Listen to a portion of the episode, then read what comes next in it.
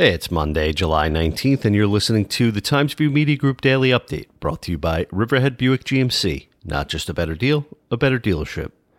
Island Water Park received preliminary site plan approval from the Riverhead Town Board last Wednesday for its proposed water park and entertainment center in Calverton. The proposal, located on 42 acres south of Route 25, has been in the planning stages since 2003 in various shapes and sizes. It still needs final site plan approval before work can begin. Owner Eric Scott, whose 30 year old son Cody is now involved in the project, said he's hoping for a soft opening in November or December. Island Water Park's proposal calls for a 65,000 square foot building and a 120 acre man made lake. It also will have a full service restaurant and cafe and more than 30,000 square feet of attractions. Among the indoor activities planned are a four foot surf pool, rock climbing, Formula One race car simulators, a Ninja Warrior course, bumper cars, virtual reality stations, and a CrossFit gym.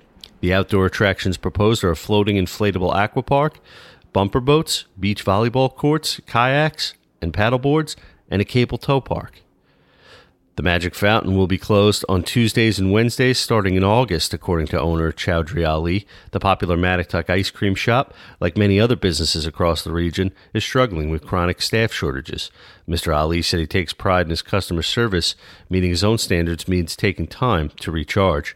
Except for Thanksgiving, Christmas, the occasional storm, and a week over the winter when staff will deep clean the shop, Magic Fountain has been open seven days a week since Mr. Ali bought the business in 2007.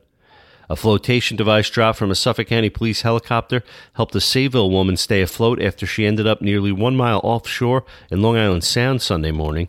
Suffolk County police and members of the Wading River Fire Department helped rescue the woman who was in distress while swimming in the Sound offshore beach.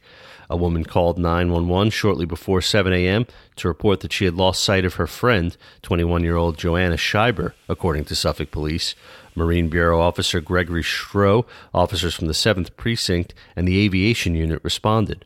The officers interviewed, then called and helped direct the helicopter to search the area.